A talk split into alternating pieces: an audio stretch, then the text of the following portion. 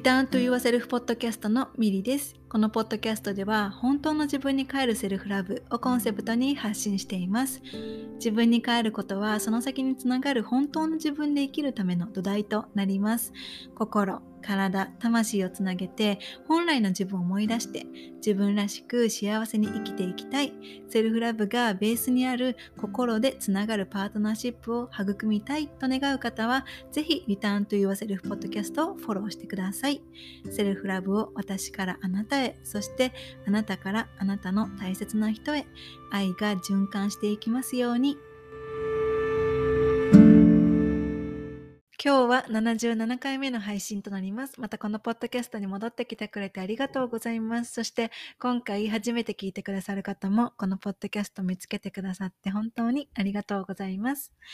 10月も、え、下旬になってきましたが皆さんいかがお過ごしですか？最近はですね、私が住んでいる場所が先週あたりですね、先週あたりから紅葉のピークを迎えていて、で街全体がオレンジとか黄色とか茶色とか赤の秋の色にあの覆われていて、すごくね、あの綺麗なあの木々の様子に癒されていました。で、あの木々が、あのから葉っぱが散って、で、そして、えー、落ち葉の絨毯もね、あっちこっちにできていて、すごくね、あの、カラフルな街、あの、カラフルな街並み、えー、秋、秋を感じる街並みになっていました。そして、えー、もうすぐね、ハロウィンも、あの、あるので、えいろんな、お、たくさんのね、お家の玄関前には、あの、ハロウィンのね、あの、パンプキンの、パンプキンが置かれていたり、あの、蜘蛛の巣とか、あの、骸骨の、あの、置物のようなものあで、お家をね、デコレーションしてあったりとかね、あの、街全体が秋、そしてハロウィンのあの雰囲気になっています。私のインスタグラムの方でもですね、ストーリーの、ストーリーでよくそういったカナダ生活の街並みの様子とかもね、あのシェアしているので、えー、もし気になる方はチェックしてみてください。えー、皆さんもですね、あの秋を心地よく過ごされていることをあの心から願っています。え今回のテーマは、え生きやすさを育むプラクティスというテーマです。リターントゥアセルフポッドキャストではですね、これまでにいくつか瞑想をテーマにしたエピソードをシェアしてきました。で、私のインスタとか、このポッドキャストを以前からフォローしてくださっている方は、私が瞑想をセルフラブ、そしてセルフケア、そしてセルフヒーリングな時間として日々取り入れていることをご存知かと思います。瞑想をですね、習慣にするようになってから、様々な内なる気づきとか癒しを受け取っていく中で、内側からの変化とか成長を目の当たりにする瞬間に何度もこれまで立ち会ってきました。で、それらの変化や成長っていうのは、些細なものから自分の内側で大きな解放とか、私服を味わったり、人生の見方がガラリと変わってしまうようなことまで本当に様々なことなんですけれども、それらを一つにまとめて表現するとすれば、生きやすさを感じるようになったということです。2020年の8月に瞑想を習慣にするジャーニーが始まったんですけれども、この2年間、約2年間を振り返って、瞑想に取り組むことが生きやすさへとつながっていったのには、3つの大きなポイントがあることに気がついたので、えー、今日はそれを1つずつシェアしていきたいと思います。まず1つ目は、瞑想に取り組むことで内なる抵抗を、減らせるようになったということです。内なる抵抗というのは、悲しさを感じているときに、その感情に寄り添うのではなくって、悲しんではいけないとか、ネガティブな自分はダメだっていうふうに、悲しいっていう感情を抑え込んでしまうことであったり、他人と比較してしまうことで、自分はまだまだ足りないって感じたり、どうせ私なんてって自分のことを低く見てしまったり、あとは、こんなことが起きなければよかった。こうなったのはあの人のせいだっていうふうに自分自身のことはもちろん他の誰かとか他の何かを自分の内側で否定したり批判したり、えすることです、え私たちは無意識のうちにこのような内なる抵抗をしていることがとっても多くて自分の内側に帰って、自分の内側を見つめて、そして自分の内側で起きていることに気がついていく力が育まれるまでは、無意識の抵抗と一体化した状態で生きていることが多いです。無意識の抵抗と自分自身が一体化しているっていうことは、常に自分の内側では争いが起こっていて、気づか、気がつかないうちに自分で内なる抵抗にどんどんエネルギーを与えてしまっている状態です。するとどうなるかというと、内なる抵抗によってさらなる葛藤とかさらなる苦しみが生まれて、それらがどんどん自分の内側に増幅して、本来の自分が持つパワーが弱くなったり、本来の自分からの声を見失ってしまって、本来の自分とずれた状態で生きることになって、なんだか満たされていないとか、幸せじゃないわけではないけど、何かが違うっていうふうに違和感を感じたり、自分を生きていないとか、生きづらさを感じてしまいます。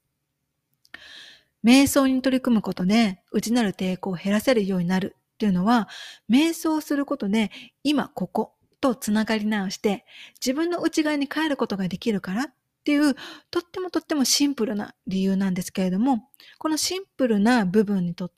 とっても、あの、こここのシンプルな部分にとてつもなく大きなね、パワーを秘めています。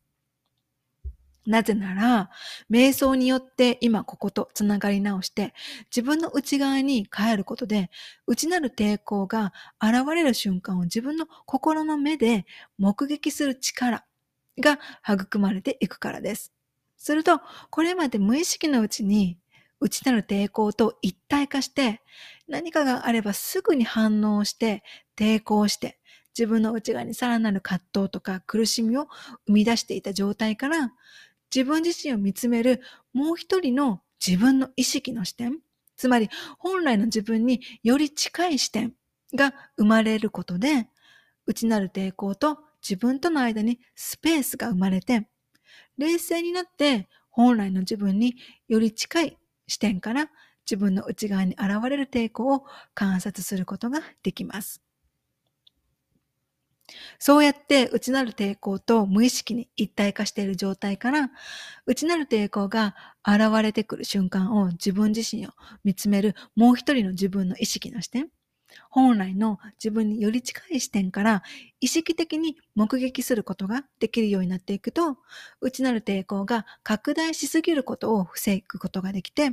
それによって内なる抵抗から生まれたさらなる葛藤とか苦しみも減っていって、その空いたスペースに安心とか落ち着き、穏やかさとか心地よさといった感情がやってくることで、本来の自分が持つパワーを取り戻していくことができるようになっていきます。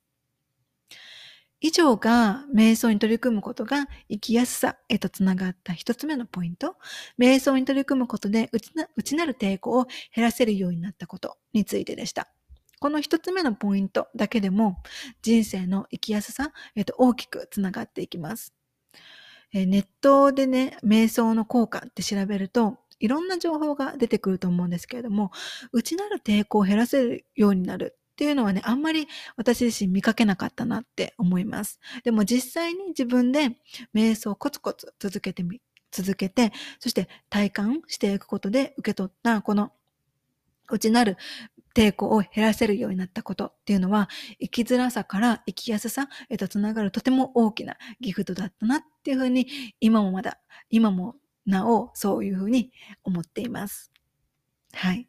じゃあ、二つ目はですね、ありのままに受け入れられるようになったことです。ありのままに受け入れるっていうのは、自分が感じていることとか考えていることが何であれ、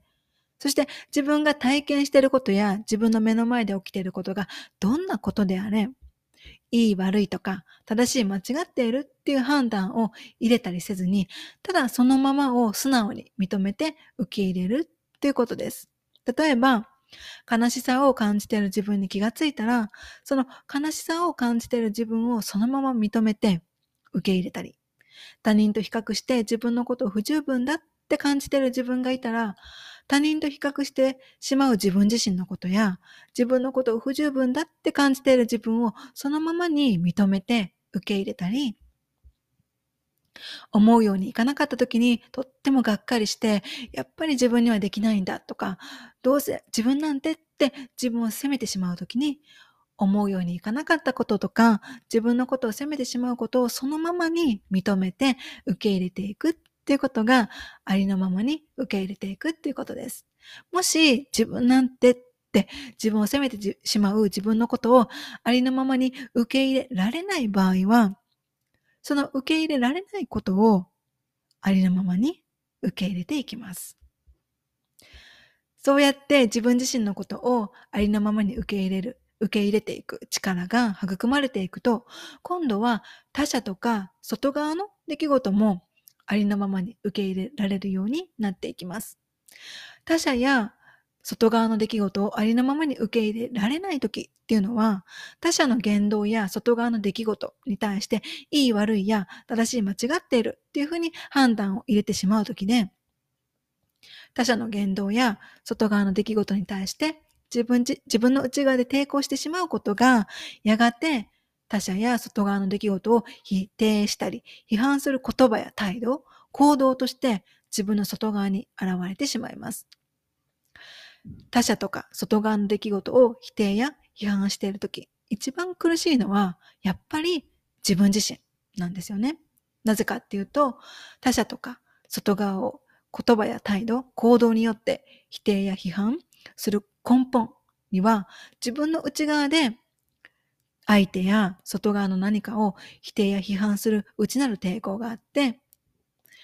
他者や外側の出来事を否定や批判し続けている限り、自分の内側にはそういった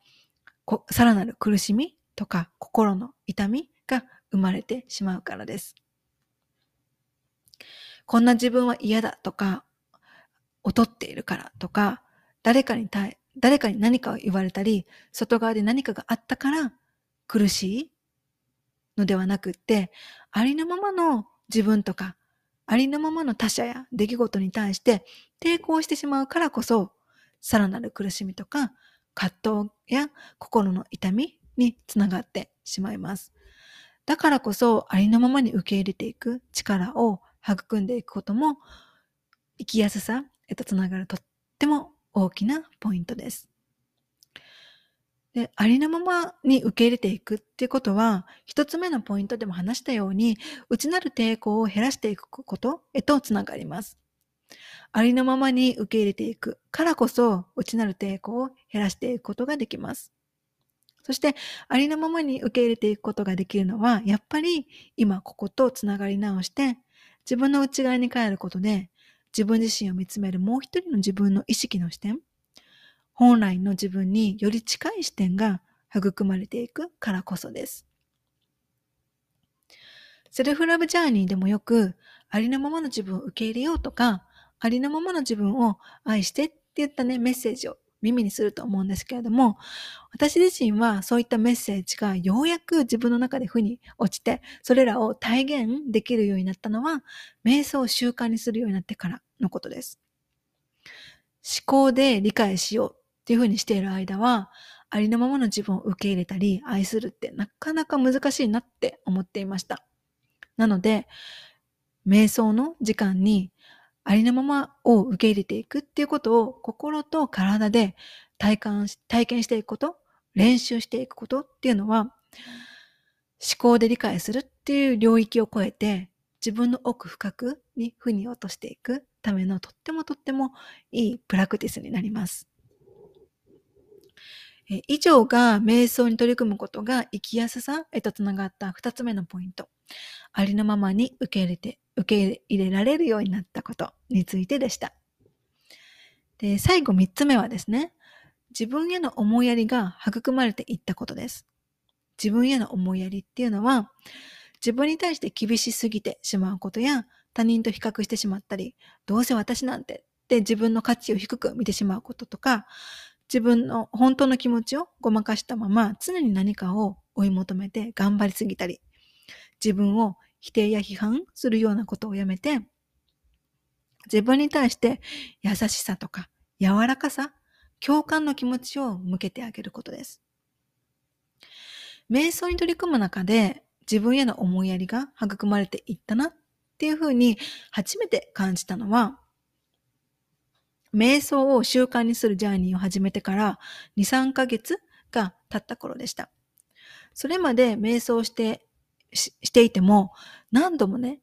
三日坊主を繰り返していたんですね。で、そんな私が初めて継続できた時に、だんだん今この瞬間に戻ってくる心地よさを今この瞬間とか自分の内側に意識を向ける心地よさをだんだんね感じるようになっていったんですね。で、でも瞑想ジャーニーの中ではやっぱり瞑想ができない人か瞑想があの瞑想中に思考が出てきて全く集中できない日とか途中で眠ってしまう日など様々な状況に出会うんですね。で、その中でこれまでの私であれば途中で眠ってしまって最悪とか思考が出てきて集中できなかったからこんなの瞑想したって言えないとか瞑想はこうあるべきっていう完璧な理想像を思い描くあまり自分の内側で自分のことをね、それに当てはまらなかった時によく否定や批判をしていました。ですると、瞑想することがね、嫌になってしまうんですよね。それがこれまで何度も瞑想三日坊主を繰り返してきた一番の原因でした。でも、瞑想が三日坊主の時と初めて継続ができた時の違いは、その内なる抵抗の声に気づけていたっていうことです。なので、途中で眠ってしまって最悪っていうふうに抵抗する代わりに、途中で眠ってしまった、そんな日もあるよねって疲れていたのかなとか、思考が出てきて集中できなかったら、こんなの瞑想したって言えないっていうふうに抵抗する代わりに、思考がいっぱい出てしまう日もあるよねとか、瞑想の時間すら取れなくて自分にがっかりしてしまった時には、瞑想しようっていう思いがあるだけでも素晴らしいことだよねっていうふうに自分に対して思いやりの言葉をかけるようになりました。すると、瞑想が嫌になってやめてしまうところ、あのやめてしまうどころか、たとえ数日瞑想ができない日が続いたとしても、また瞑想の時間に戻ろうっていう気持ちに自らあのなっていくようになりました。それはやっぱり自分に対する内なる抵抗が減って、自分に対して思いやりの言葉とか態度を示すことが増えていったことで、瞑想することが苦痛になるどころか、どんどん瞑想の時間が安心や心地よさとつながる時間へとシフトしていったからです。そうやって少しずつ自分への思いやりが育まれていくことで、どんな時も自分を否定や批判するよりも、自分に対して思いやりのセルフトークとか思考や態度を示すことを選べるようになって、自分の内側には安心や平和な世界が広がっていって、自分が自分でいられることが今まで以上に心地よいものになっていきました。で自分への思いやりを育むためには、自分の内側にある痛みや自分を否定したり批判することで生まれる苦しみと無意識のうちに一体化して通り過ぎてしまうのではなくって、自分の内側で起きていることにきちんと気がついてあげる必要があります。それらに気づくっていう瞬間に立ち会うからこそ、自分を思いやるための言葉とか態度を自分に示すことを選ぶことができるからです。そして自分を思いやる気持ちが育まれていくと、同じように他者を思いやる気持ちも育まれていって、自分の内側だけでなくって、自分の見ている外側の世界も平和のものへとシフトしていくようになります。以上が瞑想に取り組むことが生きやすさへとつながった3つ目のポイント、自分への思いやりが育まれていったことについてでした。ここまで話してきた3つのポイント、内なる抵抗を減らせるようになったこと、そしてありのままに受け入れられるようになったこと、そして自分への思いやりが育まれていったことは、一つ一つがバラバラに存在しているのではなくて大きく密接しています。これらが重なり合うことで、随分と生きづらさから生きやすさを感じられるようになっていきました。もちろん、瞑想が続くようになってからすぐにこのような生きやすさへとつながる内なる変化を体験していったのではなくって、この約2年間を通して受け取ってきたこととか、感じてきたこと、体験してきたことをこの3つのポイントで、えー、お話ししました。この3つのポイントに共通しているのは、今日何度も話してきたんですけれども、今こことつながり直して自分の内側に帰るということです。今こことつなつながり直して自分の内側に帰るからこそ、内なる抵抗が現れてくる瞬間を心の目で目撃して、内なる抵抗と無意識に一体化しなくなることで、内なる抵抗から生まれるさらなる苦しみとか葛藤を減らしたり、ありのままに受け入れたり、自分を思いやるための自分自身を見つめるもう一人の自分の意識の視点、つまり本来の自分により近い視点を育むことができます。その高い視点、本来の自分により近い視点を育むことができるのが、この瞑想という方法で、それは自分自身が本来持っている真のパワーを取り戻したり、本来の自分へと帰っていく、目覚めていく、道へと導いてくれるとってもシンプルかつパワフルなプラクティスです。これまでに私自身が体験した瞑想による自分の内側に帰る時間の素晴らしさとか、そこから生まれる豊かさとか幸せ、安心や安らぎ、えー、至福とか心地よさをですね、多くの人に体験してみてほしいっていう思いから、えー、昨年の6月より Return to Yourself コミュニティを開催してきました。で、このコミュニティには瞑想初心者の方から瞑想を自分でも取り組んでいるよっていう方など、これまでにたくさんの、えー、 Beautiful Souls の皆様にご参加いただいて、瞑想初心者にも取り組みやすい、そして初めて瞑想したいっていうふうに思えたとか、ミリさんの誘導に癒されるとか、瞑想に対するイメージが変わったなど、大変ご好評をいただいているコミュニティです。で、中には、瞑想することがすっかりと自分のものになったことで、自分が提供するセッションにも瞑想を取り入れるようになったセル、えー、セラピストさんの方もいらっしゃいます。で、今度、まもなくですね、11月1日から9回目となるリターンと言わせるコミュニティを開催します。今回が2022年最後の開催です。そしてその後はしばらく開催ができないので、あの、これを聞いて、魂が反応したなら、えー、今回のエピソードで話してきたような生きやすさにつながる3つのポイント、えー、内なる抵抗を減らしていくこととか、ありのままに受け入れられるようになること、自分への思いやりを育んでいくことを心と体で、えー、体験、体感していきたいっていう方はですね、自分の内側に帰る時間のある1ヶ月をこのタイミングに受け取ってみてください。え、それはきっとえー、自分にとっての財産になっていくと思います。うん、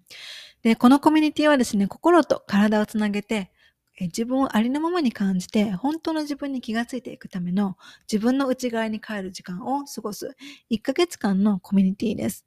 自分の内側に帰って思考をスローダウンして感情感覚をありのままに感じていくことで本当の自分へと帰っていく扉を開いていきます。でこのコミュニティはインスタグラムの参加者限定アカウントで行うので、どこからでもご参加いただけます。で、コミュニティで行うのは、自分をありのままに感じる21日間瞑想。そして、感情を通して本当の自分を知るためのソウルワークのレクチャーと実践。これは感情がベースにある内観方法です。内観ワークです。で、三つ目が、 Return to Yourself サークルっていう、えー、期間中にズームで行う参加者限定の、えー、とってもハートフルな、えー、涙あり、笑いありなハートフルなオンラインギャザリングです。はい。で、よく21日間瞑想っていうのは決まった時間に集まって瞑想に取り組まないといけないのですかっていうふうにご質問いただくんですけれども私のコミュニティでは21日間瞑想中決まった時間に瞑想に参加する必要はなくって1日の中でご自身のお好きなタイミングでどこからでも瞑想に取り組んでいただくことができます。で、実際どのように取り組むかっていうと参加者限定のインスタアカウントにすでにシェアをされた瞑想ビデオの中からその日の気分に合う瞑想を選んで取り組んでいただく、取り組んでいただきます。はい。で、瞑想が苦手な方とか、瞑想が初めてっていう方にも負担にならないように、日々瞑想に必要な時間は10分程度です。で、21日間瞑想中は、1日の中で10分ほどは自分の内側に帰る時間を自分のために確保できるように、えー、お願いしています。で、コミュニティでは全体を通して思考ではなくって感情、感覚を大切にして過ごしていきます。で、コミュニティの中でお伝えするソウルワークも感情がベースにある内観方法なので、頭で考えて深掘りするようなものではなくって、感情の裏側を見つめていく内観方法をお伝えしていきます。で私がガイドしている本当の自分に帰るセルフラブジャーニーには2つの軸があって、1つが自分の内側に帰ること、2つ目が本当の自分に帰ることなんですね。で、1つ目の軸である自分の内側に帰ることを大切にするからこそ、2つ目の軸である本当の自分に帰ることへとつながっていくので、このコミュニティで過ごしていく自分の内側に帰る時間っていうのは、本当の自分を思い出して、そして本当の自分と調和をして生きていくためにも、えー、飛ばすことのできない大切な過程でもあります。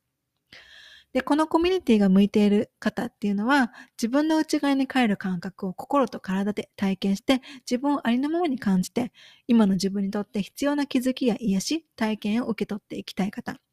今こことつながり直して、自分の内側に帰る時間を過ごすことで、本当の自分との不調和を生み出している思い込みとか、セルフトークに意識的に気がつける自分になっていきたい方。えー、瞑想を日々のセルフラブ、セルフケア、セルフヒーリングな時間として取り入れたい方。心の感覚に従ってありのままの自分で生きながら、いつでも自分の内側、自分の真ん中に帰ってきて、自分の内側に寄り添える自分でありたい方。思考を使うワークではなくって、感情への寄り添い方や感情をベースにした内観方法とかプラクティスをあの知って実践していきたい方。愛と思いやりがベースにある自分関係を育んで、本当の自分に帰っていくための扉を開いていきたい方。そして自分の内側に帰ることにコミットできる環境に身を置いて、セルフラブとか自分を大切にすることなど、同じ思いを持ったソウルシスターズと、えー、交流したい方が、え、この一つでもここに今言ったことに当てはまった方が、このコミュニティに向いています。で、現在、私のですね、無料の本当の自分に帰るセルフラブ公式ニュースレターにご登録していただくと、リターントゥアセルフワークシート PDF をプレゼントしています。そのワークシートでは、本当の自分に帰るために大切なことの一つである自分を知ること、そして本当の自分を知るためのソウルワークについて触れています。また、11月1日から始まるコミュニティのさらに詳しい情報もそちらに記載をしています。このエピソードの概要欄にリンクを貼っておくので、ぜひニュースレターに登録をして、えー、プレゼント、PDF とコミュニティの詳細を受け取ってみてください。で他にもこの公式ニュースレターではですね、普段私が不定期で配信をしている自分の内側に帰って気づきとなるような読む瞑想って言ってくださる方もね、いるような内容の配信もしていますので、本当の自分に帰って自分の愛する人生を歩んでいきたいという方はぜひご登録をしてください。で、このコミュニティはですね、えー、先ほども言いましたが、えー、次回11月の開催で2022年最後の開催となって次に、えー、このコミュニティをいつ開催できるかはわからないので、えー、ピンときた方は、魂が反応して方、えー、この自分の内側に帰る時間が今の私にとって必要だなとか、うん、もっともっと20 2023年を、えー、自分の愛する人生に近づいていきたいなとか、うん、思う方は、ぜひこの機会に、この自分の内側に帰る時間を、のある1ヶ月を受け取ってみてください。はい。それでは、まもなく11月からの1ヶ月間ですね、皆様とコミュニティでご一緒できるのを心から楽しみにしています。それでは今回のエピソードは生きやすさを育むプラクティスというテーマでお話ししました。今回のエピソードから学んだこととか共感したことがあれば、私をタグ付けしてインスタにシェアをしてもらえると、皆さんがどんなことを学んだのかとか、心に触れたのか教えることができるので、ぜひ教えてください。そしてこのエピソードが必要な方が周りにいらっしゃれば、シェアをしてあげてください。リターンと言わせるポッドキャストの感想とか、話してほしい内容のリクエストなど、いつでも私のインスタ、えー、ミリ、カルナにてお待ちしています。それでは今回のエピソードは以上です。